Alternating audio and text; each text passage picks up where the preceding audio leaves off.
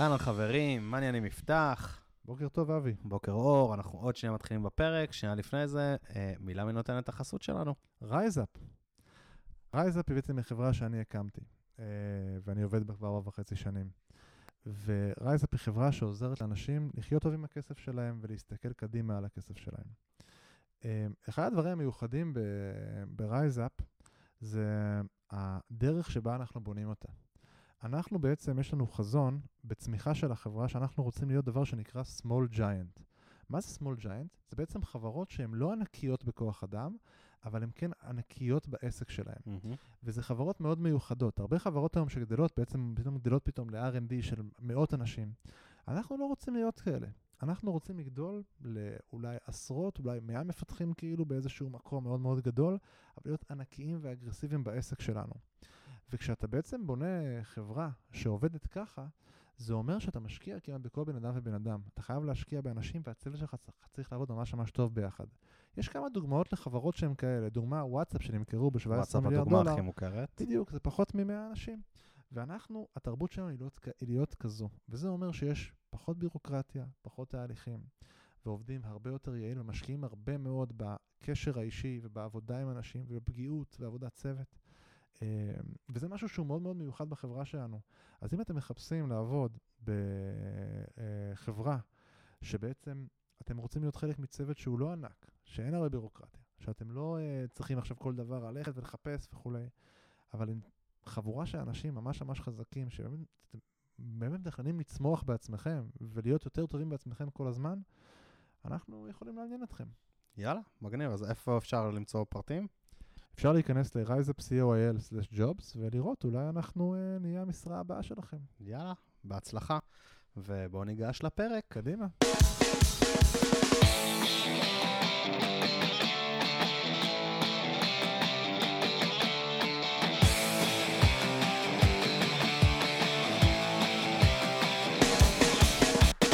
שלום, ברוכים הבאים למפתחים חסרי תרבות. הפודקאסט מספר 1. התאריך היום, השני לפברואר 22, 2, 2, 2, 2, 2, 2. אנחנו בפרק מספר 115. לא פרק 2, 2, 2? לא יצא, אבל לא הקלטנו מספיק פרקים. עשינו. מה קורה, יפתח? בסדר, אבי. מעולה, אה, ואנחנו היום מארחים את גל. אהלן, מה שלומך גל? מצוין, שלומכם? אה, גל הגיע לדבר איתנו היום על נושא שלפי הטראפיק בקבוצה נראה שמעניין הרבה מאוד אנשים, על המעבר מלהיות מפתח ללהיות אה, מנהל, ראש צוות. בוא תספר לנו קצת על מה אנחנו הולכים לדבר היום. יאללה, אז נעשה איזשהו רטרוספקטיב לחוויה שלי. מה עבד יותר טוב, מה עבד פחות טוב, איך הגעתי לזה בכלל. אה, איזה אתגרים היו בדרך ואיך התמודדתי איתם, אה, מה אני ממליץ לחבר'ה שרוצים לעבור למשרה של ניהול, אה, גם למפתחים עצמם וגם לחברות שרוצות לקדם מבפנים. מגניב. מדהים. טוב, אז תציג את עצמך, תגיד גם את השם משפחה, כי לא אמרתי. יאללה. אז אני גל תדמור, בן 31 מתל אביב, נשוי, עוד לא. אה, עוד עוד, עד שהפרק יצא. עד שהפרק יצא, כן. יפה, אה, אמרנו את זה טוב. זהו, אני כבר מתרגל את המילה. אה, מאורס ללידיה, שפגשתי אותה גם ב BigPanda.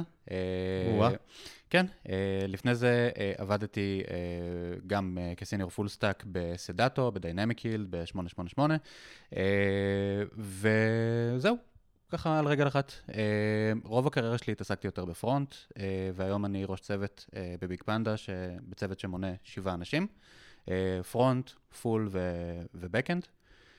והצוות שלנו מתמקד בעיקר בפלטפורמה המרכזית של החברה, זאת אומרת, אה, בעיקר front-end, אבל גם כמה Node microservices כאלה. מגניב. מדהים. וכמה זמן אתה כבר ראש צוות? כמעט שנה.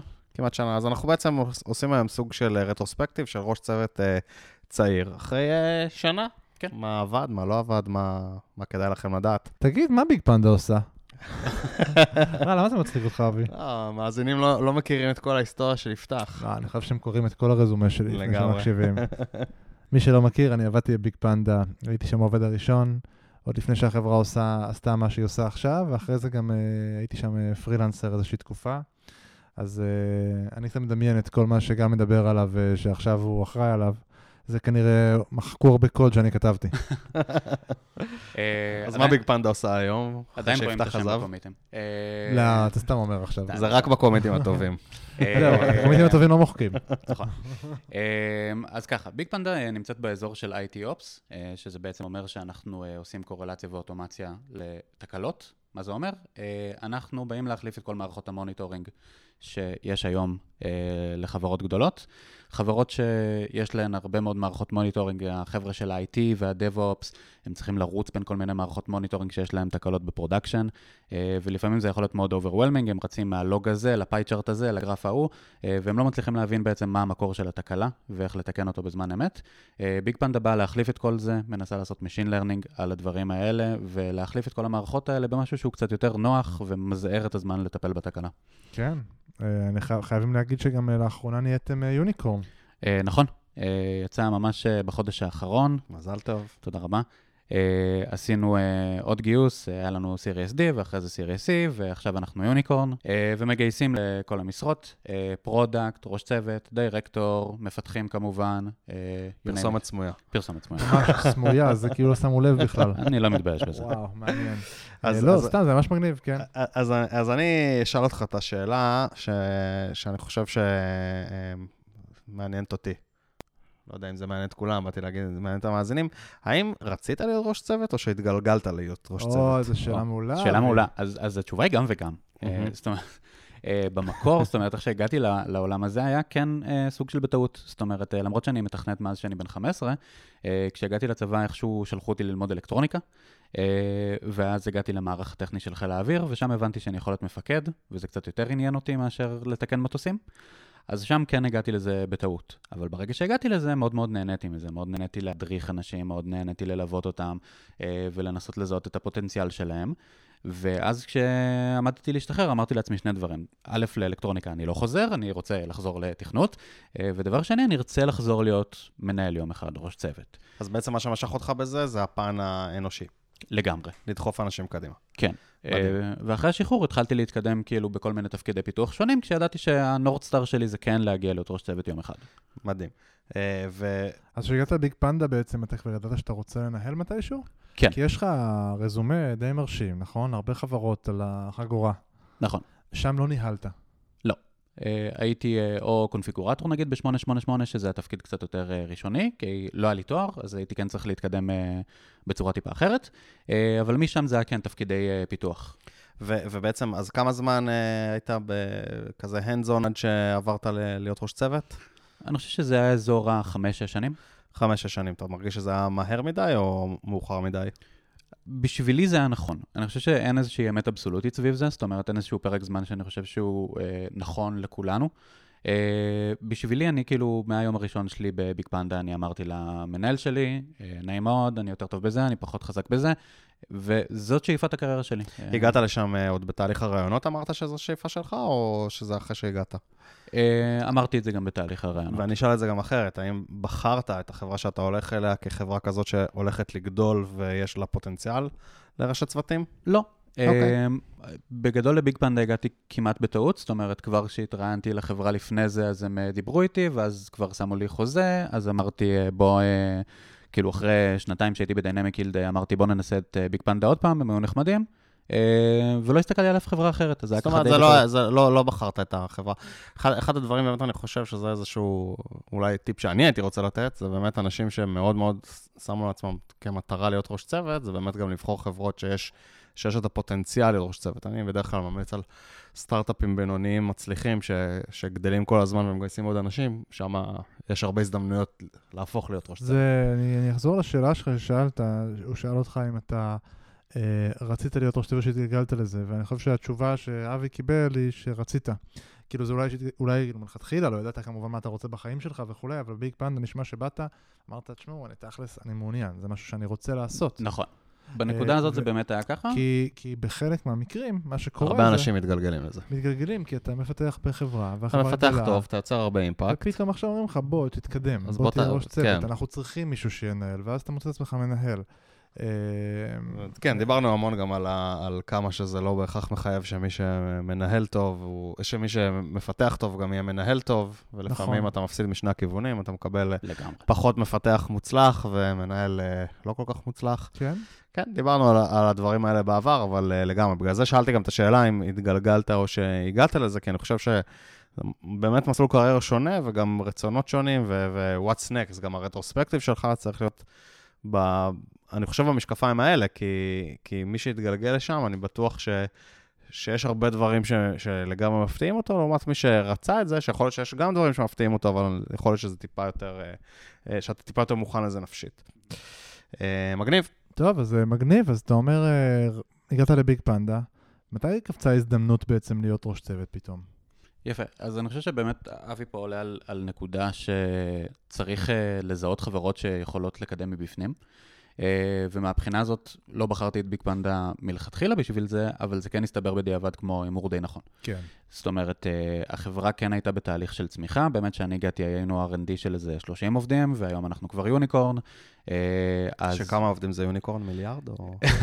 אז בארץ אני חושב שאנחנו כבר ב- לקראת ה-90. בפיתוח? כן, אה, כשכל החבר'ה של Customer Success ו-Sales ודברים כאלה הם יושבים בארצות הברית, זה עוד איזה 150, 160. ו- וכשהצטרפת, כמה מפתחים היו? אמר 30 בערך. כן, אה, 30 אמרת פחות 30, או יותר. כן. וככל שהזמן עבר, בעצם הייתה אה, גלילה ארגונית, והצוותים, היה להם קצת יותר מדי אחריות. יש לך קצת יותר מדי אנשים בצוות וקצת יותר מדי microservices, זה נהיה קצת קשה לנהל את זה. מעבר לזה שלראש צוות יש פתאום, הוא צריך לעשות אחד על אחד עם איזה עשרה אנשים, וזה כבר לא scalable, וצריך לפצל את הדבר הזה, אז גם מספר ה microservices או האחריויות נהיה קצת גדול מדי. אני רוצה לתת טיפ קונקרטי לגבי אבי אמר, חברות בצמיחה וכאלה. אתם הולכים לראיון עבודה, אתם רוצים להיות אה, מנהלים את האישור, אז תשאלו את החברה את השאלות הבאות. כמה מפתחים יש עכשיו? כמה אתם מתכננים לגייס בשנה הקרובה או בשנתיים הקרובות? עם המספרים, וכמה ראשי צוותים מתפטרים בממוצע? לא, זה... סתם. לא, לא, לא, לא, לא, לא. אמיתי, אני רוצה לתת טיפ, אני רוצה דווקא למחוק את מה שאמרת בכוונה, כי זה באמת טיפ קונקרטי.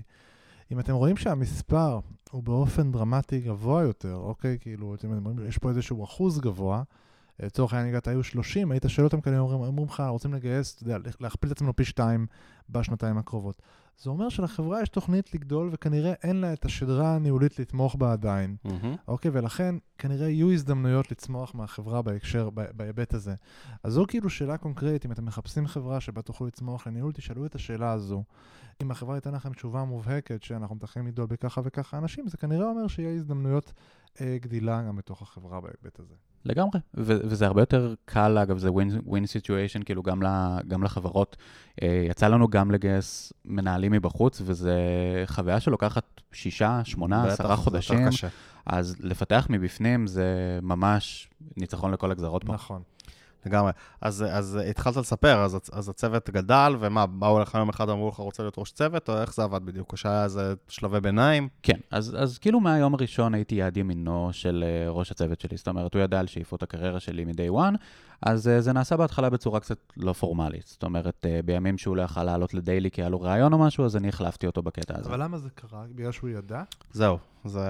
אז לא רק בגלל שהוא ידע, אני גם הייתי צריך להוכיח את עצמי ב- בקטע מקצועי. זאת אומרת, זה לא שמ-day one מגיע מישהו ואומרים, אה, הוא יהיה היד ימיני שלי. אה, אני הייתי, אני הייתי צריך גם להראות קצת אה, value מבחינת אה, פיצ'רים מוצלחים וכתיבת קוד נכון. זה לא שאני מגיע ואני אומר, היי, הוכ- הוכחתי את עצמי כבר במקומות אחרים, אז תנו לי הזדמנות. אה, כלומר, החלק הטכני. סליחה, אבי, אני, אה, אני אעסיק אותך. עבדת, עבדת קשה יותר? עבדת יותר שעות? את זה נורא קשה לי לבודד, כי הגעתי שבועיים לפני הסגר הראשון. אז כאילו כל העבודה בסגר הראשון מהבית, כולם עבדו מלא. כן, עבדנו מלא, פתאום כי אני מוצא את עצמי בתשע. בערב עדיין על המחשב. כן. אני חושב שזה פחות היה בגלל הניסיון שלי להתקדם ולהוכיח את עצמי, זה יותר היה כי לא ידעתי להבדיל בין יום ולילה וסופש ואמצע שבוע. אוקיי, אז כן עבדת כאילו יותר בעצם לצורך העניין. נכון. כן, אבל איזשהו אה, משהו שאמרת בדרך, זה שבעצם זה, הכל התחיל מהטכני. אה, לפני המון המון זמן, אני חושב שזה היה פרק חמש. גל ואני הקלטנו פרק על אה, באמת איך להיות ראש צוות, וכמו זה שזה בסוף, אה, בעולם שלנו, ואפשר לדבר על זה קצת, מאוד קשה להגיע להיות ראש צוות בלי הטכני. זאת אומרת, אתה צריך קודם להיות מתכנת טוב. אתה לא חייב להיות המתכנת הכי טוב, אבל אתה חייב להיות מתכנת מספיק טוב, כי את, ראש צוות זה עדיין מנהל שמאוד מאוד קרוב לטכנולוגיה וצריך לעזור ל- לצוות שלו לפתור באגים ולהתקדם ולזוז קדימה. נכון. אה, אז זה לא מפתיע אותי שזה מה שאתה אבל תגיד, מספר. אבי, למה הזכרת את גל עכשיו? אמרנו שלא מזכירים אותו יותר.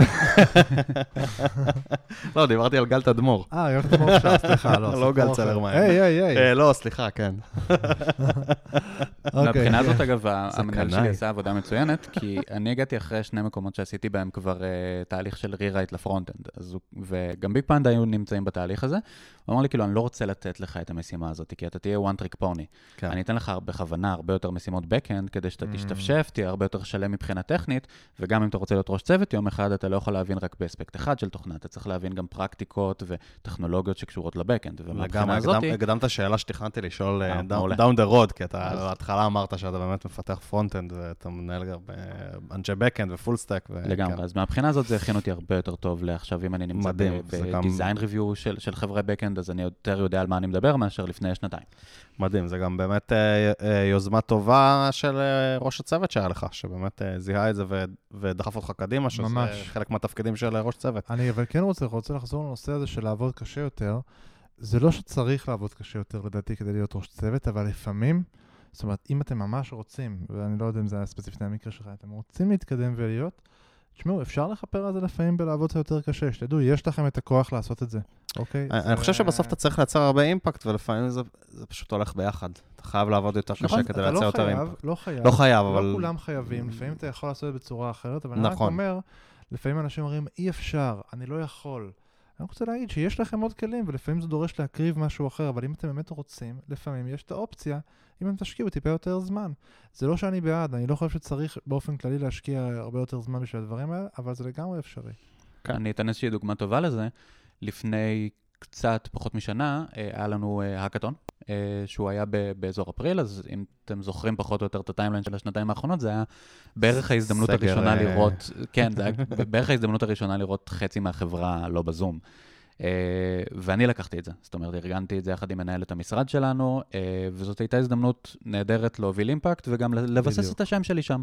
Uh, זה לא משהו שמן הסתם הוא היה במקום המשימות שלי, זה לא שהוא אמר לי עכשיו, טוב, אתה מנהל האקתונים לספרינט הקרוב, אבל כן אה, יצא לי גם ל- על הדרך להיות בכל מיני אזורים של אה, לנהל תקציב ודברים כאלה, שזה לא משהו שאתה כמפתח חשוף אליו, אבל זאת הייתה הזדמנות נהדרת גם לפיתוח עצמי וגם כדי לשים את השם שלי שם. אני מעולה. מסכים איתך, זה, זה באמת ל- ל- להשתתף בארגונים של דברים אקסטרה לעבודה שלך, לעשות אולי tech talkים, אה, לעזור לאנשים מצוותים אחרים, גם כשהם תקועים מהמם. דברים כאלה. כל דבר כזה הוא בעצם, הוא מגדיל את ה impact. ובאמת הדרך להיות אה, ראש צוות זה להגדיל את ה impact שלך בארגון, ואז ה stamp הזאת של ראש צוות זה איזשהו עוד דרך להגדיל את ה impact. כן, זאת אומרת, אני רוצה להבדיל, זה יש הבדל בין זה שזה קורה לי, לבין שאני גורם לזה לקרות. כן. ופה זה אחת הדרכים, אחת המנופ, אחד המנופים שאפשר להשתמש בהם כדי לגרום לזה לקרות. אז נהיית ראש צוות. תספר על, ה... על קשה, ההתחלה. קל. דמיינת איך לעשות את זה? איך ידעת מה לעשות בתור ראש צוות? מה... מלא mentoring, מלא מלא מלא mentoring ופידבק. מה זה אומר אה, מלא מנטורינג ישבתי עם המנהל שלי פעם בשבוע, עם ה-HR שלנו פעם בשבועיים, עם ה-VPRND פעם בחודש, אה, עם מנהלים אחרים שכבר הגיעו עם ניסיון, זאת אומרת, זאת לא הייתה המשרה הראשונה שלהם. ואתה יושב איתם, מה אתה עושה איתם? שיחת קפה, מדבר איתם על המצב בצוות, על הפיצ'רים. יש פיצ'רים, נגיד, שבתור מפתח, לא הכר, בתור מפתח בצוות, לא הכרתי אותם עד הסוף. אז הייתי צריך טיפה לצלול יותר לעובי הקורה. ויש את הפיצ'רים שלא הכי הכרתי אותם ברמה הטכנית אה, לעומק, אז הייתי צריך טיפה יותר אה, לצלול ולהבין אותם, לרמה שאני מבין כל מה שנעשה בצוות. אני מכיר את כל החוזקות והחולשות של כל חברי הצוות, גם אלה שלא בהכרח לפני זה היו החברים הכי טובים שלי, או שעבדנו ביחד על פיצ'רים. Uh, ומהבחינה הזאת, הפידבק מאוד מאוד עזר לי, כי שיתפתי בעצם את החבר'ה שעבדו איתי, והם קצת נתנו לי את הכיוונים האלה. היית אומר שלפני שנהיית ראש צוות היית המפתח הכי חזק בצוות? לא. לא היית? לא. אוקיי, מגניב. ואז בעצם נהיית ראש צוות, אבל זאת אומרת, אחד האתגרים שלך היה קודם כל להתחיל להכיר עוד חלקים בתוך ה... ש- כאילו שקורים, להכיר יותר את מה שקורה מסביב. לגמרי. המשכת לפתח בתור ראש צוות בתור התחלה? בהתחלה כן. בהתחלה כן, אה, משתי סיבות. א', הצוות היה קטן יותר, אז כן היה קצת את הצורך הזה. אה, היום הצוות כבר מונה שבעה מפתחים, אז הוא היה באזור הארבעה, אז כן היה את הצורך שאני אכנס טיפה פנימה. ודבר שני, אני לא כל כך ידעתי לקחת צעד אחורה. זאת אומרת, קשה מאוד לבן אדם שאוהב קלאסי. קוד, אה, ביום אחד להגיד כאילו, אוקיי, אני פשוט לא עושה את זה יותר. כן.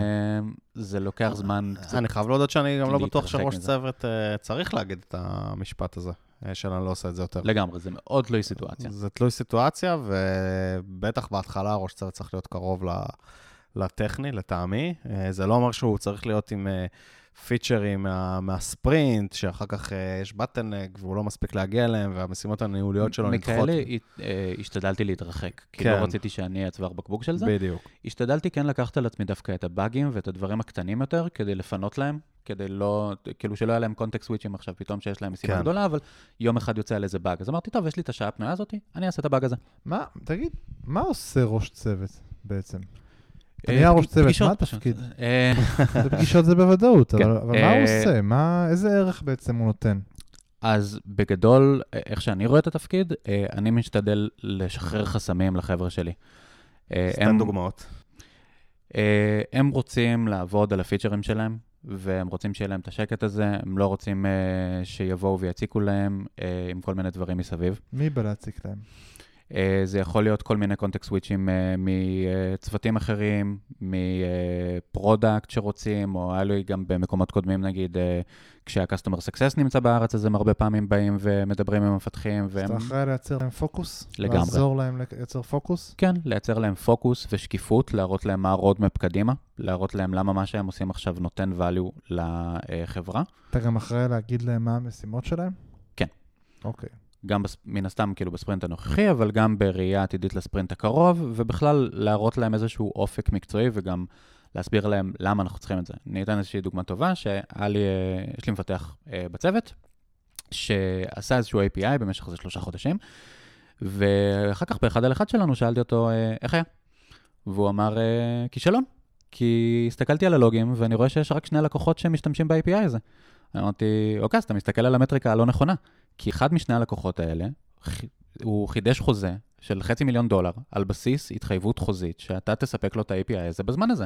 וה- אני חושב שזה גם מדהים שמפתח אומר כישלון על כמות הטראפיק שיש לו, שאלה, אני כן. כאילו הייתי מצפה שהוא יגיד כישלון כי יש מלא באגים, או כן. משהו כזה, לא כמות טר- traffic. בסדר, נושא לשיחה אחרת. כן, גם לא, אבל זה- אני זה מהבחינה מעניין. הזאת כן אה, כיוונתי אותו לכיוון ה... ואני הולך להגיד עכשיו הרבה קיצורים באנגלית, לכיוון ה-DoD, אה, definition of done של המשימה, שזה לא משהו שהוא לפעמים כל כך ברור, אלא אני צריך להגדיר אותו יחד עם ה product, לכיוון ה-OKRs וה-KPI, זאת אומרת, להגדיר להם את המטריקות להצלחה, ואיך הם יכולים לבוא ולהגיד בסוף המשימה, הצלחתי או הצלחתי קצת פחות. אה, ומהבחינה הזאת אני הראיתי לו שגם אם רק שני לקוחות משתמשים בזה, אז זה שני לקוחות מאוד חשובים. אמ.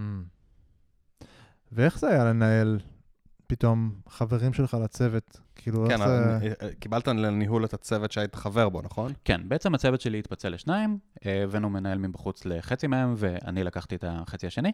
אה, וכן, חלק מהם אה, היו חברים לצוות שלי לפני זה, אה, וזה עבר די בקלות. זאת אומרת, בגלל שבאמת הייתי scrum master במשך אה, באזור הארבעה חודשים, וגם קצת לפני זה בצורה פורמלית, לפעמים עשיתי את ה planning, לפעמים עשיתי את ה daily, retrospective, אז זה לא שזה בא משום מקום. אבל זאת אומרת, פתאום אתה עושה איתם one on one, נכון? נכון. פתאום אתה, זה לא אתה מוזר? שומע דברים אישיים עליהם, כן, שופכים אתה- לך את הלב. לא, אתה חשוף גם לשכר שלהם? לא, שכר אצלנו חשוף ברמת... אני הד- חושב שבדרך כלל ראשי צוותים לא חשופים לשכר. נכון. אה, לא ברוב. הארגונים שאני מכיר. זהו. אז בעצם כאילו המנהל שלי הפך להיות מנהל קבוצה או דירקטור, אה, והשכר אצלנו חשוף ברמת הדירקטורים, אז אני לא חשוף לשכר שלהם. אבל אתה כן עושה, אז אתה פתאום עושה one on one עם מישהו שלא עשית, לא קצת awkward? לא בהכרח. אה, אני חושב שמעבר לזה שהיה לנו קצת זמן להסתגל לזה, אז האופי הניהולי ב BigPanda הוא כזה שאין בו distance. זאת אומרת, גם אני לא הרגשתי את זה מהמנהל שלי או ממנהלים אחרים שהיו ב BigPanda. אז כשאני נכנסתי לתפקיד זה לא שהרגשתי שאני צריך לשנות את האופי שלי, או לבוא עם איזשהו, אה, איזשהן מניירות שהן לא באופי הבסיסי שלי גם ככה. אז מה קורה ב one on one ראשון שלך עם אה, חבר שלך זה מהצוות? כן, זה מעניין.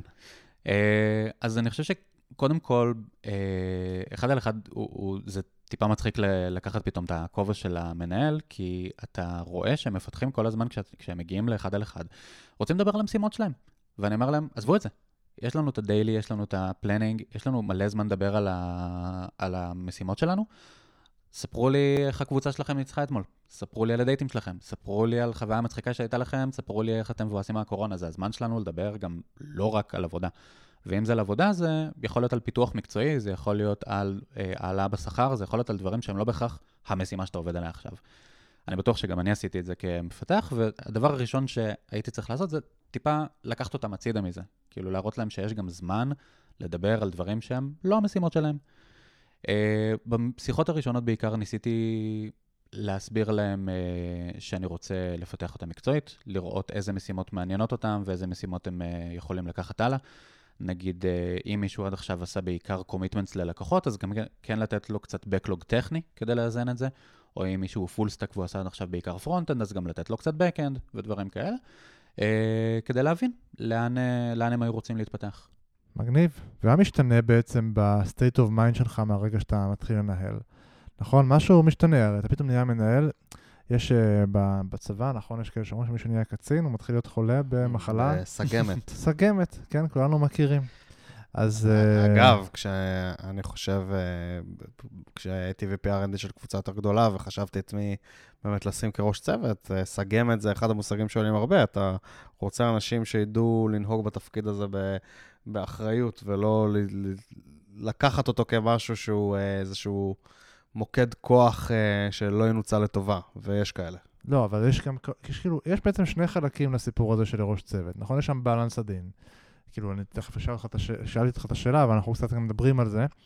יש בלנס עדין, כי מצד אחד, מה, מה היא בעצם סגמת? סגמת זה בעצם אומר בן אדם שמרגיש פתאום שיש לו כוח ויכול לקבל החלטות, ופתאום הוא נהיה נורא, קוראים לזה מערכתי, נכון? פתאום נורא לטובת הארגון, כבר לא מעניין אותו בכלל אנשים, כי יש לו כוח, ועכשיו אף אחד לא יגיד לו כזה שום דבר, לפחות באנשים שהוא מנהל, זה כאילו סוג של סגמת. מצד שני, יש את הסחבק, אוקיי?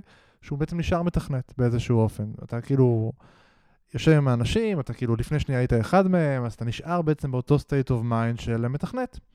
אבל האמת היא איפשהו באמצע, נכון? Mm-hmm. אז אה, כאילו משהו משתנה ב-state of mind, אתה כבר, יש לך יותר אחריות. ומה זה האחריות הנוספת הזאת שיש לך? מה, מה שונה שם? אני חושב שבעצם אתה אולי עושה איזשהו shift, אה, שמרגיש לך כמו קידום או כמו התקדמות, אבל א', אני וגם Big Panda, אנחנו בדיוק עשינו את השיחה הזאת לפני איזה שבוע בשיחת התנעה של אה, מסלולי קריירה. אה, להיות ראש צוות זה לא קידום, זה shift. זה shift מקצועי ואפשר גם לחזור ממנו אחורה אם אתה מגלה שזה פחות מתאים לך, אם אתה מגלה שזה לא מה שחשבת שזה יהיה, וזה בסדר. אה, מהבחינה הזאת זה לעשות באמת איזשהו שינוי מחשבתי, אה, אבל הוא כן מלווה בהרבה חששות מהבחינה של ה-state of mind, כי אתה מרגיש שאולי, בוא נצא מנקודת הנחה שראש צוות, שמפתח שהופך להיות ראש צוות, הוא היה כן senior developer, זאת אומרת, הוא כן מישהו עם ניסיון, מישהי שכבר עבדה הרבה שנים בתעשייה, ואולי הם מרגישים אה, הרבה ביטחון עצמי, אה, והרבה, לא, לא בהכרח כדבר רע, כן? הם פשוט מרגישים אה, דבלופרס, ואז ביום אחד הם הופכים להיות ג'וניורים, עוד פעם. הם כן. הופכים להיות אה, ראשי צוותים צעירים, בלי ניסיון, שאולי מסתכלים עליהם וקצת מחפשים אותם בקטנות, או שמפתחים אחרים שפחות מבינים למה הם התקדמו, אז קצת מחכים להם בפינה, כל מיני דברים כאלה. אה, ומהבחינה הזאת אתה כן חוזר איזשהו שלב אחד אחורה, או אפילו כמה, בביטחון העצמי שלך. Uh, בתחושה שלך בתוך החדר, זאת אומרת, אם לפני זה נגיד בדיזיין ריוויו היית אחד מהמפתחים הבכירים, עכשיו אתה ראש צוות יחסית צעיר, uh, ואתה קצת יותר מפחד לפתוח את הפה שלך. מהבחינה הזאת אני חושב שזה... גם, גם אם אתה תגיד משהו לא נכון, אני, אני לא יודע, לי יצא נגיד ש... כשהייתי ראש צוות, עוד מהיום שהייתי באאוט, וכאילו אם הייתי אומר משהו לא נכון ומישהו היה מתקן אותי, לקחתי את זה הרבה יותר קשה מאשר לגמרי. לפני שהייתי ראש צוות. זה כאילו פדיחה כזה מול, ה, מול הצוות שלי. כן. אתה עכשיו משהו, הרבה יותר מייצג. אתה מייצג, משהו שעוד קורה, אתה פתאום, אה, אם קודם היית בכל הרכילויות, ובכל אה, הרחש פחש, נכון. עכשיו אתה מודר. אנשים שאתה אומר, אין דיסטנס וחברים, אתם אולי חברים, אבל לא מספרים לך הכל כבר. נכון. נכון. אוקיי? אה, למרות שיש דברים אחרים שאתה כן יודע על דברים שקורים, ש... זה, זה, לא, זה לא שאני אומר שזה, שזה, שיש יש, יש הרבה ידע שאתה מקבל. כן. אבל, אבל, אבל השיפט הזה, פתאום אתה מפסיד משהו. לא רק זה, אתה... כל הערה שאתה מעיר, יש לה יותר משמעות. יש, כן. אם אתה אומר משהו, אז זה, זה אחר. אם כן. אתה מעיר הערה, זה אחר. אמר, לך... אמרנו פעם, ככל שאתה כאילו עולה בהיררכיה, אתה צריך לדבר יותר בשקט, כי כל מילה שלך יש לה יותר... אה, כן, אני מסתובב, אתה יודע, אני, זה, אני, אני עכשיו אקח אותי רגע, זה דוגמה נורא מוזרה, אנחנו חברה של יותר מ-50 אנשים עכשיו, ואני ה-CTO. עכשיו, אה, מי שמכיר אותי... CTO יודע... פלוס פאונדר. כן. זה גם יש לזה נכון. משמעות. זה כן, ועשיתי, אני מצטער, זה הופך אותי ישר לנדיר אקרמן בזה. נכון, מנהל הטכנולוגיה, CTO, פאונדר והיזם, לא זוכר איך כן. קוראים לזה.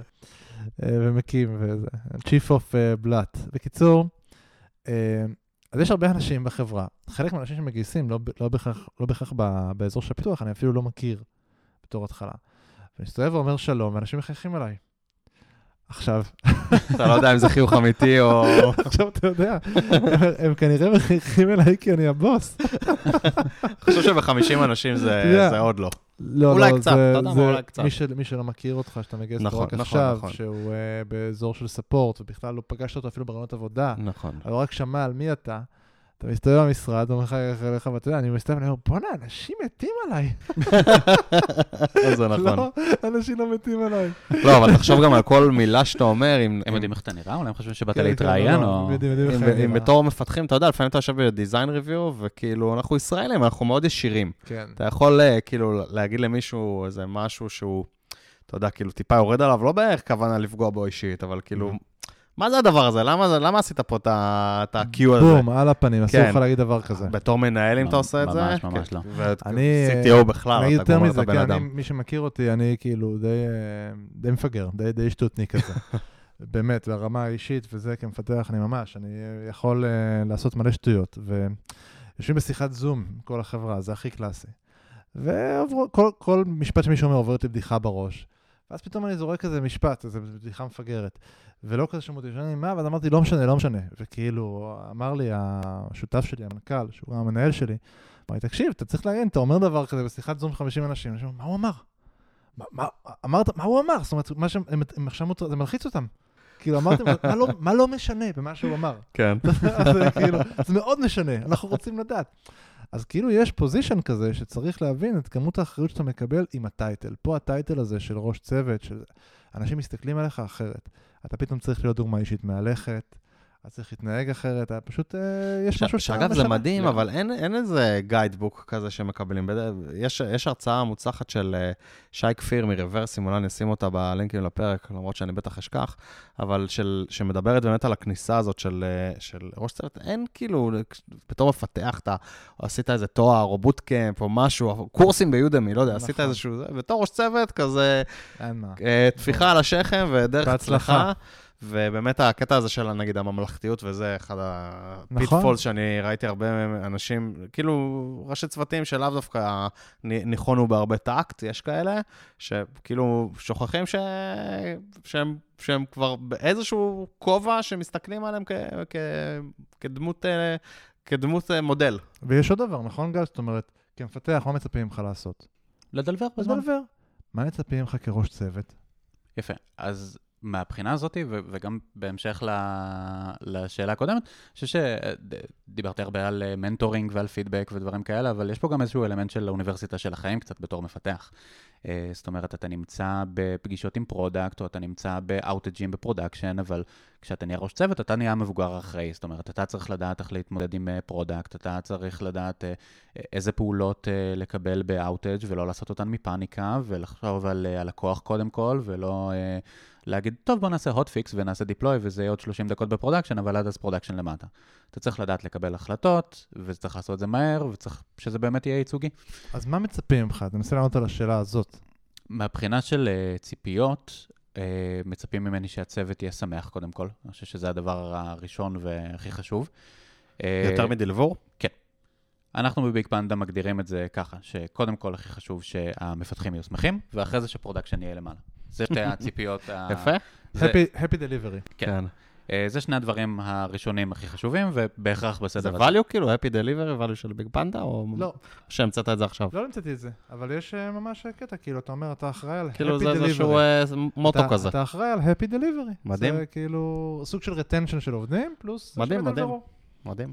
עכשיו, מבחינת אה, עוד ציפיות, אה, האם הצוות שלי באמת מזיז את המחט? האם החבר'ה שלי מעורבים בתהליכים שהם קריטיים, שהם מעורבים בצוותים אחרים גם? האם אנחנו אה, אונרים על הסרוויסים שלנו ועל התהליכים שאנחנו מתניעים? ואם עכשיו יבואו וישאלו אותנו שאלות על זה, אז אנחנו נדע מה לעשות, או אנחנו נדע בעצם לקדם את הביזנס מקצועית וטכנולוגית. אה, אני אתן דוגמה, הצוות שלי הוא בעיקר אחראי על אה, אזורי ה front-end, ולאחרונה התחלנו ללכת לכיוון של אה, micro front-end ים, כדי לקדם את, כדי לפרק בעצם את המונוליט שלנו, ולכתוב ספריית קומפוננטות חדשה. אז זה מסוג התהליכים שהצוות שלי צריך להיות owner שלהם, ושאם עכשיו יש איזשהו, איזושהי שאלה, או איזשהו משהו לא ברור, או איזשהו משהו שאנחנו צריכים לעשות כקפיצת מדרגה פרונט-אנדיסטית, הצוות שלי צריך להיות ה owner הזה. ואם אנחנו לא יודעים להגיד עכשיו, לצורך העניין, אה, מה זה מיקרו פרונט-אנדים, זה אומר שאנחנו לא עושים את העבודה שלנו כמו שצריך. טוב, מגניב. אז שמע, דיברת על מלא דברים, ומה... אז, אז בואו ננסה לתת קצת uh, טיפים. מה אתה ממליץ למפתחים שרוצים לעבור למשרה ניהולית? אז דבר ראשון, קודם כל, אה, להביא value מהיום הראשון. אה, דיברתי על זה קצת מקודם, אבל אתה לא מגיע למשרד ואתה אומר, אהלן, נעים מאוד, קוראים לי X, אני רוצה להתקדם להיות ראש צוות. אתה צריך להוכיח את עצמך דרך פיצ'רים, דרך דלבורים. אני- אני חושב שאימפקט זה מילה יותר נכונה פה מ-value. כי. אני חושב שה... כדי להיות ראש צוות זה לא רק ה-value של ה-delivery שלך, אלא זה איזה אימפקט אתה מייצר גם על הסביבה שלך. אם דחפת, מה שדיברנו, אם אתה מצליח לדחוף אנשים קדימה, לשחרר חסמים של צוות שלך, של צוותים אחרים. לגמרי, אני מסכים. Uh, גם בדוגמאות שהן לאו דווקא טכניות, כמו פיצ'רים או דברים כאלה, כמו שאמרתי מקודם, נגיד אם אה, לארגן איזשהו האקתון, איזשהו meetup בתוך הארגון, לארגן איזשהו blog post שכתבת, זאת אומרת, כן לבסס את השם שלך ולהראות כאילו שאתה חלק מהארגון וחלק אינטגרלי ממנו. דבר, זה הדבר הראשון. דבר שני זה להבין שזה סוג של תהליך. זאת אומרת, אתה לא... מפתח, ויום אחד אומרים, אה, תשמע, נולד צורך, אה, או היום אתה מוכן, קח שני אנשים, תנהל אותם בהצלחה. אתה צריך לעבור mentoring, זה צריך להיות הדרגתי, אתה צריך לאט לאט להבין שהיום שלך הולך להשתנות. תשמע, זה אני חייב להגיד, זה קצת קשה עם זה, כי אה, להגיד למישהו שאתה צריך לעבור mentoring, כן? איזה שליטה יש בתוך המשפט הזה. אם החברה לא מספקת לך את ה mentoring, הרי אתה מתאר סיטואציה שעברת mentoring עם הראש צוות שלך, כי הוא היה מאוד, אה, נשמע שהוא היה, שהוא היה אחלה, והוא, והוא הבין אותך, והוא הבין מה, אותך מה הוא. יכול לתת לך כדי שזה יקרה. אבל לא בכל ארגון שאני נמצא בו, הראש צוות שלי בהכרח יתנהג ככה, נכון? מאגב, ממלא סיבות, יכול מאוד להיות שהראש צוות לא יתנהג ככה, כי הוא בעצמו לא מנהל מספיק טוב. אני רוצה לדבר על עצמי, אגב, בסיטואציה הזאת. באמת, אני פחות טוב בלעשות מנטורינג למשרה ניהולית, כי אני אה, בדרך כלל עושה את זה פחות טוב, בהרבה מהמקרים. זה לא חייב להיות המנהל הישיר. זה יכול להיות כן, דרך אבל לא- סדנאות, אבל- אבל לא- קורסים. אז, אבל אתה לא תיקח סדנה וקורס בעצמך, ואני לא בטוח למה לא? אז אני אשאל. אולי לא, ס- אולי לא קורס, אבל uh, לקרוא ספרים. יועץ אה, חיצוני. על ניהול. זה דברים שאתה תעשה, אתה חושב שכדאי לעשות כן, לפני שאתה... אני לפני שהייתי ראש צוות, אז uh, התארח אצלנו בפרק 99 אורן איך אתה אלנבוגן. זוכר את זה? מה? אבי זוכר את כל? המספרים של הפרקים. כן.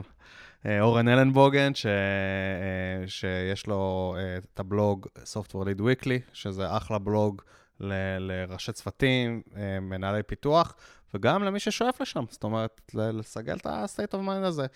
מי ששלח לי את זה, אני מצטער לפתח, אבל גל, שפעם הנחה איתי את הפודקאסט, הוא שלח לי את זה עוד כשהוא היה ראש צוות שלי ב-VMware, אה, דיברנו על זה שאני רוצה להיות ראש צוות, הוא שלח לי את הניוזלטר של אורן, אמר לי, בוא תתחיל גם כאילו להיכנס לעניינים וללמוד את ה-state of mind הזה. אז למה פיטרת את גל אם הוא היה כל כך סתם? אוקיי. אגב, גל, גל כתב אה, ספר, הוא דיבר איתנו על זה בפרק 100, ישר אחרי הפרק עם, אה, אורן, ש... Manager in Short. Manager in Shorts. גם לאורן, אגב, יש ספר, Leading Snowflakes, אחלה ספרים, שניהם לראשי צוות, אה, גם צעירים וגם לא צעירים. אז זה אחלה דרך כאילו להתחיל ללמוד ולהכין את עצמך למה זה אומר לך להיות ראש צוות, גם אם אף אחד לא עשה לך מנטור. מהמם. כמובן, הרצאות אה, זאת אומרת, יש ללמוד את- ב Reversim. ללמוד את העולם.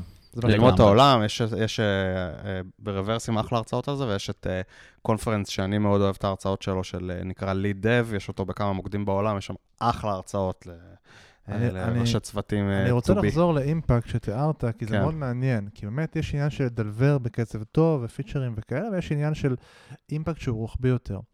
אני הייתי הולך על... יש, יש הבנה שניהול, יש בזה הרבה מאוד תקשורת. יותר תקשורת ממה שיש אצל מפתחים. גם אצל מפתחים צריך הרבה תקשורת. בניהול יש יותר, הרבה יותר תקשורת. ואחד הדברים שאתה יכול לעשות, אה, יחסית בקלות, זה לתת פידבק בונה, אוקיי? לארגון. בשביל לתת פידבק בונה צריך uh, להבין מה, מה זה אומר, כאילו, תתחיל להתעניין, תתחיל לעזור לתהליכים אחרים להשתפר, להציע הצעות, לא הצעות כאילו שאתה אומר עכשיו, כאילו, יאללה, תעשו, זה מה שצריך, אני נותן את העצה, אלא באמת להגיד, תראה, שמתי לב שפה זה ככה, אולי אם תעשה ככה זה יכול להיות טוב יותר, אולי שווה שנשנה את גם הדבר לדחוף את שלנו ההצעות. האלה. כן, לדחוף, ליזום אותם. יש הרבה אנשים שנותנים הצעות, אבל הם, הם כאילו זורקים את זה. דיברנו על זה עם אחר. אורן, גם כן, פרק נכון. 99, באים זורקים על המנהל שלהם כזה איזה bag of shit כזה, הנה הצעות, תעשה עם. זה משהו. אז, אז לא, לא, ת- תעשה את זה אתה. להביא הצעות, להביא פתרונות, וגם להביא פתרונות וגם אה, כאילו ליזום אותם, את הפתרונות האלה, לקחת זמן ולהגיד, אה, כל הצעה כזאת היא הזדמנות שאולי אתה יכול לקדם. אגב, בהקשר של, נגיד, אמרת קודם, שאולי צריך להשקיע קצת יותר, אני חושב שהרבה פעמים יוזמות, ודיברנו על זה גם בפרק הקודם עם מיכל אה, גוטמן, על יוזמה בתוך הארגון, אז לפעמים יוזמות דורשות ממך קצת יותר זמן שאתה תשקיע בעצמך, נכון. שלאו דווקא ייתנו לך אותו, אבל באמת, מי שרוצה לדחוף קדימה ולהשתפר ו- ולהתקדם, וזה לאו דווקא להתקדם במובן של ראש צוות, אלא להתקדם גם בתפיסה שלו בתוך הארגון, אז כן, לפעמים אתה צריך להשקיע את הזמן האקסטרה הזה שהוא לא מוקצב לך בג'ירה או במאנדי או איפה שאתם מנהלים את המשימות שלכם, ולקחת יוזמות, לקחת את הזמן, לחפור בדברים, לחשוב על איך אני עושה דברים חדשים, שזה באמת... אה, אז מה עוד? מה עוד אנחנו ממליצים למישהו שהוא רוצה לעבור למשרה ניהולית? לייצר את הדיון. זאת אומרת, אנחנו בביג פנדה מאמינים שקדנציה היא פחות או יותר שנה וחצי. היום יש שיגידו שזה כבר אה, הרבה פחות מזה. כן. אה, אבל פחות או יותר אחרי שנה וחצי, מפתח, מפתחת שואלים את עצמם, what's next? זאת אומרת, הגעתי לפה בתור, אה, לצורך העניין, איזשהו mid front-end, אני רוצה להיות עכשיו senior full stack, אני רוצה להתקדם מבחינת היכולות high-level design שלי, או אני רוצה לעשות גם backend. ומה אחרי זה, מה הלאה, או מישהו שמגיע כבר בתור senior ואומר, אני רוצה להיות ארכיטקט, אני רוצה להיות ראש צוות, או אפילו היה אצלנו אה, ראש צוות שעבר להיות product. יש כל מיני אה, תהליכים כאלה, ואנחנו מאוד מאוד אוהבים לקדם מבפנים. אם אין לכם את התרבות אה, הארגונית הזאת, תייצרו אותה. זאת אומרת, תבואו ותדברו... תבואו ה- ותגידו שזה מה שאתם רוצים, כן, עם המנהלים שואפים. והמנהלות שלכם, ותגידו, אני רוצה לראות מה האופק שלי פה. כיף לי פה, טוב לי פה, אני מרגיש שאני מתקדם מקצועית וחברתית, והכל טוב והכל מגניב, אבל אני לא רוצה להיות מפתחת אה, עשר שנים. אני רוצה לדעת שיש לי פה איזשהו אופק, ואני מעדיפה להתפתח פה ולא במקום אחר. מדהים. אה, בואו נעשה קצת שאלות מהקהל. שאלות מהקהל. שאלות מהקהל. אז ברק לוי שואל, האם אתה מצליח לשלב, דיברנו על זה קצת, האם אתה מצליח לשלב, וכיצד, כתיבת קוד של טכנולוגיות חדשות תוך כדי התפקיד? אז דיברנו קצת על כתיבת קוד, טכנולוגיות חדשות. אז אה, כתיבת קוד, פחות, לפחות בביג פנדה. זאת אומרת, אה, אני לא מגיע לזה. זה לא אמת אבסולוטית, זאת אומרת, כן, הצוות שלי מונה היום שבעה אנשים, אז אני לא כל כך צריך גם, זאת אומרת, הם מזיזים את המחט אה, בעצמם.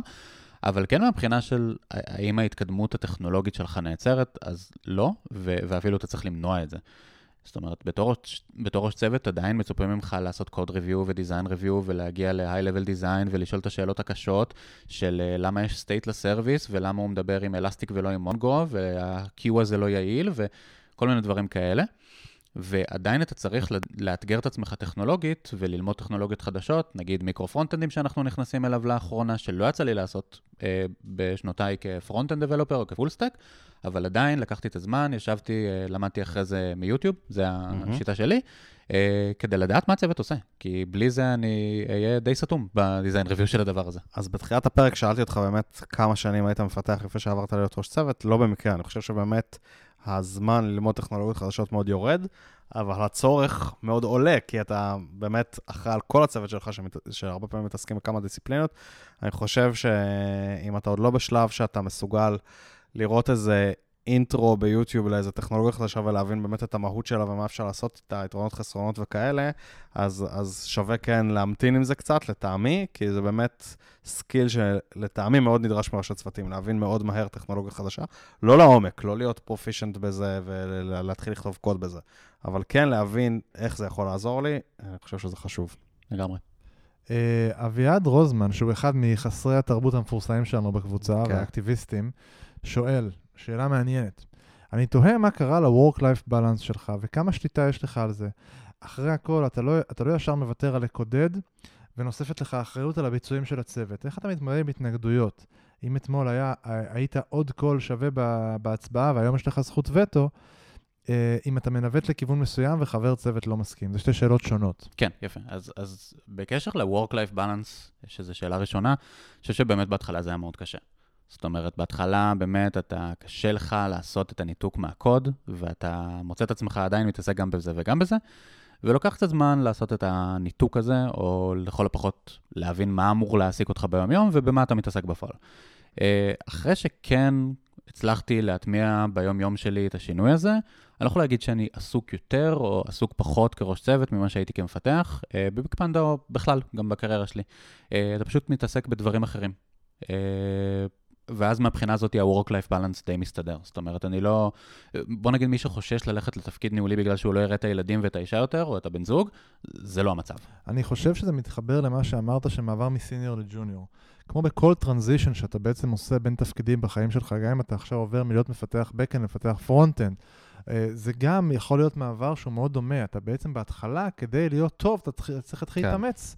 והרבה פעמים להתאמץ זה יכול להשפיע עליך גם בעצם על השעות האחרות. אתה יכול לפצות על... אה, הג'וניוריות שלך בעצם בשעות. זה משהו שבעצם עושים בהתחלה, כן. עד שאתה מגיע למצב שאתה טיפה יותר מנוסה, טיפה יותר מבין מה אתה עושה, ואז באמת זה מתאזן ונהיה יותר נורמלי. זה קורה לי אגב כל פעם שאני מחליף עבודה. כן, זה בדיוק אותו דבר. כי אתה בעצם ג'וניור באיזשהו mm-hmm. אופן במקום החדש שאתה נמצא בו. כן. אז השאלה השנייה הייתה איך אתה מתמודד עם התנגדויות. יפה. אז מהבחינה הזאת, אה, לגמרי. מהבחינה הזאת, אה, אני מאוד משתדל, ובכלל זה נכון לכל BigPanda, שיהיה את המקום הנכון שבין דמוקרטיה לדיקטטורה. אה, בעצם לכל service ולכל feature ולכל תהליך יש owner ברור, לטובה ולרע. כן, מצד אחד זאת הדרך שלך לעשות impact, מצד שני, הפייג'רים והאוטג'ים והרעש עליך. אה, ומהבחינה הזאת, לכל, לכל תהליך יש את מי שמקבל את ההחלטות שלו. כל עוד אין איזשהו security breach או איזשהו משהו באמת חמור, שאני אומר כאילו, לא, על זה אני מטיל וטו, מבחינתי כאילו זה out of the question, פתאום עכשיו, לא יודע מה, אה, מישהו רוצה להכניס את view כשאנחנו כותבים ב-react ואני לא מבין מה, ההיגיון, אז, אז אה, אין סיבה שאני אבוא ואטיל וטו הבחינה, מהבחינה הזאת. וגם אם יש איזה קצת חוסר הסכמה בתוך הצוות, נגיד מישהו אחד דוחף לכיוון אחד ומישהו אחר דוחף לכיוון אחר, עדיין ההחלטה תהיה של האונר של התהליך. אז, אז אני, אני, אני רוצה להוסיף על זה. יש פה משהו מה... כן, אז, אז אני, אני חושב uh, ש... קודם כל, אני בגישת uh, Strong Opinions Loosely Held. כאילו, אם אני בגישה שונה ממישהו בצוות, אז, אז כנראה שיש לי סיבה. אני, מה שאני עושה, זה לנסות ובאמת לבוא עם הכי הרבה דאטה, ואפילו בשיחת one on one, לא חייבים בדיזיין ריוויו, לנסות לשכנע באמת מהמקום שלי ולהסביר גם אולי קונטקסט שהוא מפספס. ומצד שני, אני, אני דורש, כשיש איזה משהו שהוא מאוד חשוב לי, וחושבים אחרת ואני דורש שיבואו אליי עם אותו דבר, עם דאטה ש, שמגבה את העובדות. אגב, אני חושב שהסיטואציה הזאת של... איך מתמודדים עם התנגדויות, היא הולכת ונהיית קשה עם הזמן. כי, uh, כי עם, ה, עם העלייה בהיררכיה, כי נגיד בתור VPRND שניהלתי גם ראשי צוותים, אז היו החלטות שמבחינתי היו מצד אחד מאוד מאוד קריטיות, מצד שני אני עוד יותר רחוק מהקוד, ויכול להיות שאני מפספס פרטים ש, שאני בכלל לא מבין, אז באמת אני חושב שהקטע הזה של לבוא עם דאטה ועם קונטקסט, להסביר למה זה חשוב לך, ולפעמים גם להגיד, כן, זה משהו שעושים ככה. אגב, ב- הייתי שלוש שנים בפלאנק, קרה לי פעם אחת שבאתי לצוות ואמרתי, ככה עושים את זה. ו- והסברתי למה, אבל אמרתי כאילו באיזשהו שלב stop לדיונים, ככה עושים את זה, ו- וזהו, והסברתי למה, פעם אחת. אה, אז, אז באמת הקטע הזה של data ו context שלפעמים הוא חסר, זה אני חושב שזה... כן, מה, יפתח, יש לך גם משהו להגיד על זה. נכון, לי יש משהו שונה להגיד ממה שאתה אמרת, אבי, באופן מפתיע, מסתבר שאנחנו לא אותו בן אדם. אמ, יש, אחד הדברים שצריך ללמוד לעשות טוב כראש צוות זה להתחיל להקשיב. אה, וזה מאוד קשה. לא, זה לא כזה שונה ממה שאמרתי, strong opinions loosely held. טוב, אם, אם היית... אם הייתי מקשיב. מקשיב. היית מבין שזה שונה. אוקיי. אמ, להתחיל להקשיב, למה אני מתכוון? אני דווקא חושב שהאנשים בצוות שלך, ברגע שאתה ראש צוות, הם מבינים שאתה זה שאחראי לקבל את ההחלטות. אם תשאל את כולם, תגידו, אם יהיה פה קונפליקט, מישהו צריך לקבל החלטה, מי אתם חושבים שהאחריות שלו? אז כולם, אני די בטוח שהם יגידו, אתה, אנחנו מצפים ממך לקבל את ההחלטה. מה שקורה, יש פה את ה-5 dysfunctions of a team, דיברנו על זה הרבה פעמים. כן. כדי לייצר מצב שבו אתה יכול לקבל החלטה, אז כאילו מצפים ממך, אתה צריך להקשיב לאנשים. אם אתה שומע אותם, ואתה באמת מקשיב, אתה מבין מה הם אומרים, אתה שואל שאלות ואתה מבין מה הם אומרים, גם אם דעתך היא שונה, אז תמיד אתה יכול לבוא ולהגיד, תראה, אני מבין מה אתה אומר, אני מקשיב למה שאתה אומר. עדיין אני רוצה לקבל את ההחלטה ואני מתכוון לקבל החלטה שונה, למרות שהבנתי את ההחלטה. ויכול להיות שההחלטה שלי לא נכונה, גם פה בענווה להגיד, יכול להיות שההחלטה שלי לא נכונה, אבל אני אחראי לקבל את ההחלטה ולכן אני רוצה לקבל החלטה כזו. זה פשוט בדרך כלל מתקבל הרבה יותר טוב, כי מקבלים את הסמכות שלך by default, הארגון נתן לך את הסמכות ואמר, אתה ראש צוות, אתה אחראי. וברגע שאתה מכיר בזה שאתה עומד לקבל החלטה, אחרי שהקשבת, לא לפני שהקשבת, ואתה יכול להגיד, גם יכול להיות שאני אקבל החלטה לא נכונה, אבל תקשיב, אני צריך לקבל את ההחלטה ואני אקבל אותה. אז לרוב, לרוב זה די עובד, זאת אומרת, זה, זה כאילו דרך די טובה להתמודד עם קונפליקט. כמובן שאם זה חוזר לעצמו ואתה טועה ואתה לא שם לב ואתה כאילו... אז באמת יגידו, טוב, נו, בסדר, אתה מקבל החלטות ממש גרועות כל הזמן, ואנחנו כל הזמן אומרים לך שאתה טועה. אני, אני חושב שבאמת אחת הדרכים לעשות לזה רטרוספקטיב זה לחזור להחלטות שטעית בהן ולראות למה, למה בכל זאת התעקשת עליהן ולא, ולא הקשבת, וגם כדי לבדוק שאתה מקשיב, זה לראות האם יש החלטות ששינית, שהיית נכון. מאוד חזק עליהן, ויש החלטות ששינית בגלל שהקשבת. אגב, הרבה פעמים אם תחזור אחורה ותגיד, וואי, אתה יודע, פה זוכר, נכון, אמר, תבוא לאחד האנשים, נכון, אמרת לי שצריך לעשות ככה ועשינו אחרת, וואי, איך טעיתי, צריך להקשיב לך, אז אתה יודע מה יגיד לך? הוא לא יגיד לך כזה, לגמרי, אתה צריך להקשיב לי. ויגיד לך כזה, בסדר, לא נורא, לא יכולת לדעת. ממש, נכון. נכון, לא יכולת לדעת, זו הייתה סיטואציה מאוד קשה, לא היה לנו את כל האינפורמציה אז. כאילו, אפשר, הרבה פעמים אנחנו נכנסים נורא נורא בכוח, בוויכוחים, שתכלס כל מה שאנחנו צריכים לעשות זה להקשיב, באמת, כאילו, אחד הדברים הכי בסיסיים זה פשוט להקשיב ולהבין מה הצד השני אומר, ונראה לי שהבנתי, זה מה שאתה מתכוון? אוקיי. אני מבין מה שאתה אומר, ובכל זאת אני מרגיש שכרגע ההחלטה הטובה יותר תהיה לעשות משהו אחר, ואני מבין שזה גם יכול להיות טעות, אני חושב שיש פה כאילו משהו לא כל כך uh, חד משמעי, ואני חושב שאני אקבל החלטה אחרת, ויש מצב שאני טועה. זה, זה דרך יחסית פשוטה להתמודד עם זה, אגב, אם בין אם אתה מכיר את האנשים, ראש צוות צעיר או לא, או לא צעיר. שגיא רוזנטל שואל, האם באמת נדרש להיות מפתח לפני שעוברים לניהול פיתוח? ואם לא, איזה ידע כן נדרש כדי להבין את עבודת המפתחים. יפה. אז אני חושב שהתשובה היא כן. זאת אומרת, צריך להיות מפתח או מפתחת לפני שנהיה ראש צוות, אה, וזה כי אתה עדיין מצופה ממך איזשהו ידע טכני, אתה לא רק אה, מסדר ticket ים ב Jira או ב Monday, אתה גם כן נדרש להגיע ל design reviews, אתה גם כן עושה code review בדרך כלל לחבר'ה שלך, אתה גם כן משתתף ב outages ב production, זאת אומרת, כן מצופה ממך לדעת מה קורה ברמה הטכנית, ואם אין לך את ה-hands-on experience הזה, אז יהיה לך קשה מאוד להשתלט על זה ברמה הטכנית אחר כך, בתור ראש צוות שדה פקטו אמור לקבל החלטות ואמור להוביל את הצוות ברמה הטכנית, להוביל תהליכים ברמה הזאת. אה, את השמות שלה, אני חושב. לא, אני אומר, אם, אם לא. אז, אם, אז, אם לא, אז, אז לא. אז התשובה לא רלוונטית. אה, אני אה. חושב, קודם כל אני חושב שאתה, שאתה די צודק. זאת אומרת, זה, זה לא שראיתי ראשי צוותים שהם לא, לא היו מפתחים בעבר. לרוב זה פשוט באמת מאוד מאוד מאוד מאוד קשה, והסיכוי לעשות עבודה טובה בהיבט הזה היא מאוד נמוכה. אתה הופך להיות מנהל פרויקטים יותר מאשר. אה, יותר מאשר ראש צוות שמסוגל לתת תמיכה.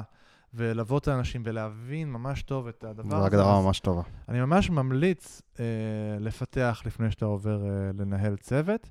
שוב, זה לא שזה בלתי אפשרי, אבל אה, אני חושב שזאת המלצה די, די, אה, די ברורה. אני אשאל אה, שאלה אחרונה ככה לסיום. האם, אה, רן אלפרין שואל, האם משהו הפתיע אותך במעבר לניהול? משהו שלא היה כמו שחשבת. אני חושב שהדבר שהכי הפתיע אותי היה שפשוט יש לי המון פגישות.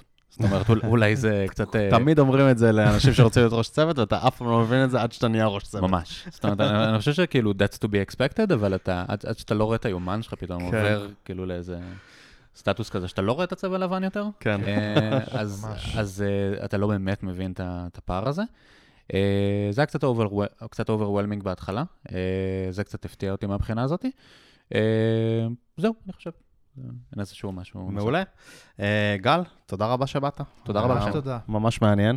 אה, כרגיל, אתם אה, מוזמנים להצטרף לקבוצה שלנו בפייסבוק, מפתחים חסרי תרבות. הקבוצה! שם אנחנו מעלים תמיד פוסט לפני שמגיעים אלינו אורחים, כדי שתוכלו לשאול אותם שאלות. אבל אתה יודע איפה יש? אתם יכולים לעקוב אחרינו בטוויטר. שם הכל קורה? הכל קורה שם. סימן שאלה. אני בטוויטר עכשיו, דע לך, ממש. אני מאוד קורא בטוויטר, אני לא כל כך... משתף בטוויטר? בסדר, אבל שם הכל קורה. יובל... אתה אמרת, אתה מאוד קורא בטוויטר, שם הכל קורה. אני קורא בטוויטר, כן. טוב, חברים. כן, אז אה, זהו, שיהיה לכם אה, יום קסום. יום קסום. יאללה ביי.